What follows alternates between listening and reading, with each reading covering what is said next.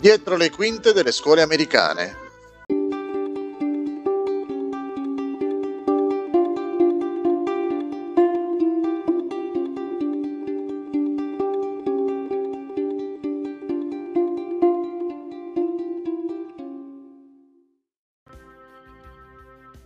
Voglio introdurre l'episodio odierno leggendo le parole del dottor Woodard, autore del libro Sex in Our School, che si concentra sui club delle scuole superiori e sulle associazioni scolastiche i cui nomi sono caratterizzati dalle lettere greche.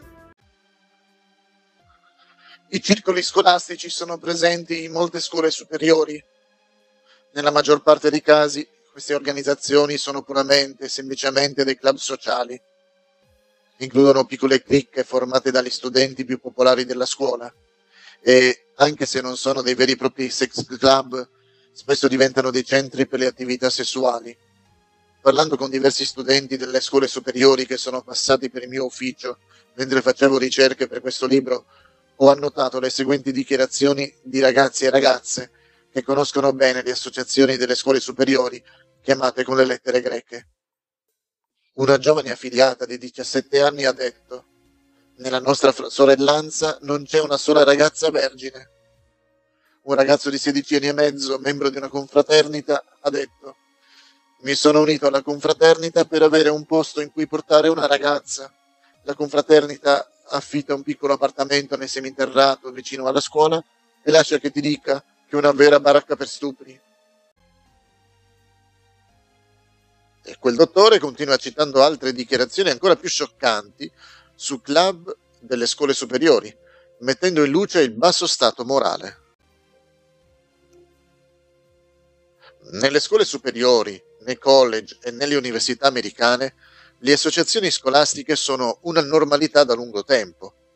Molte di queste hanno aiutato gli studenti ad avviare qualche carriera e non hanno nulla a che fare con questo tipo di depravazione.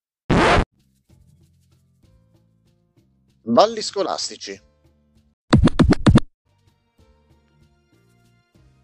Un'altra caratteristica delle scuole americane è il ballo scolastico. Oltre al ballo di fine anno, spesso sono organizzati altri eventi che trasformano la palestra dell'istituto in una sala da ballo. Nei film e nei telefilm ambientati nelle scuole americane, i balli scolastici sono presentati sia come uno dei momenti più importanti di tutta la vita degli studenti, sia come uno dei momenti più inquietanti per i genitori. Spesso i balli scolastici comportano pericoli simili a quelli dei club scolastici, ma concentrati in una sola serata. Molti balli scolastici sono noti per comportamenti scandalosi, soprattutto se si pensa a quello che succede durante la notte, una volta che la festa è finita, o quando i ragazzi si allontanano dalla palestra. Di solito il preside, alcuni professori e alcuni genitori presiedono l'evento, con l'obiettivo di tutelare i ragazzi. In contemporanea, ad alcuni giovani è affidato l'onore di organizzare l'evento scegliendo un tema principale. Le musiche, la band o il DJ, le bevande, eccetera. Dal momento che la maggior parte dei balli scelti per l'occasione è sessualmente stimolante, non c'è da meravigliarsi di quello che succede dopo ragazze sotto i 20 anni si ritrovano incinte e in alcuni casi non sanno chi è il padre. Ragazzi e ragazze sotto i 20 anni che non si amano decidono di sposarsi per riparare. Un articolo del New York Times riferiva Un'indagine sulla classe senior del Columbia College dimostra che l'83% degli studenti conta sui rapporti sessuali prematrimoniali. Ecco perché proprio la festa dei balli studenteschi diventa il momento ideale per far perdere la verginità.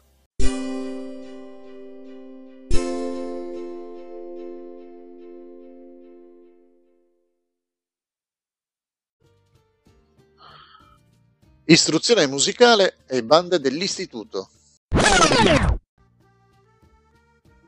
Anche se la maggior parte delle scuole americane prevede lo studio di diverse materie, di solito l'educazione musicale è considerata una delle principali. Questo è dimostrato dalla presenza di una banda musicale, della radio, di uno studio di registrazione, del teatro e delle cheerleader che volano quando incitano, ballando e cantando, le squadre dell'istituto. Non è detto che tutti questi elementi siano presenti. Non c'è niente di sbagliato nell'istruzione musicale in sé. Comunque, qualche problema è presente. Per esempio, fino a che punto uno studente è coinvolto? Dove e in quali circostanze vengono tenuti i corsi? Quali generi musicali sono incoraggiati dall'istituto?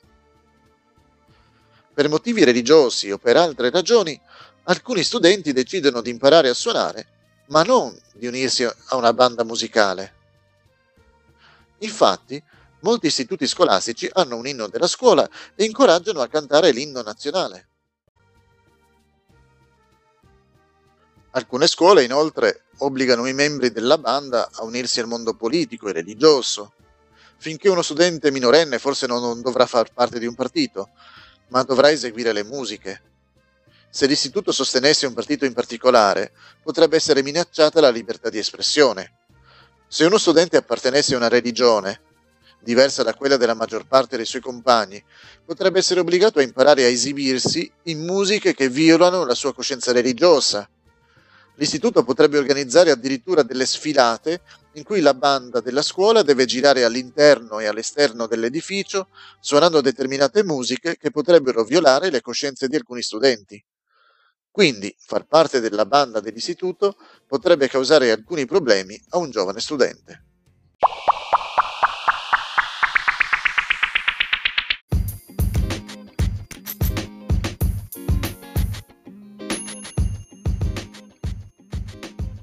E ora, un po' di pubblicità.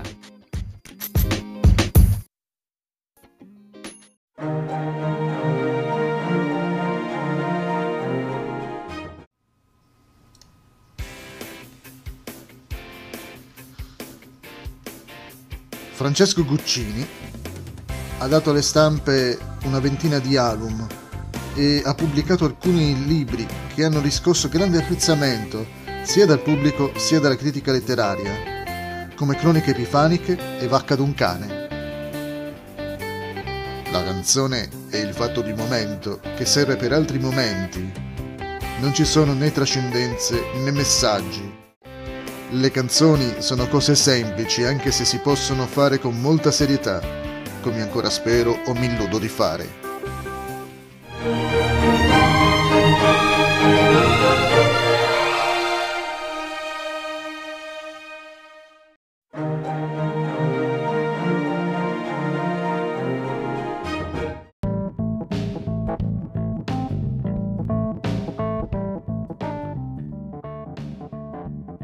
Prossimamente su Keration PC e Symphonic Musical Soul.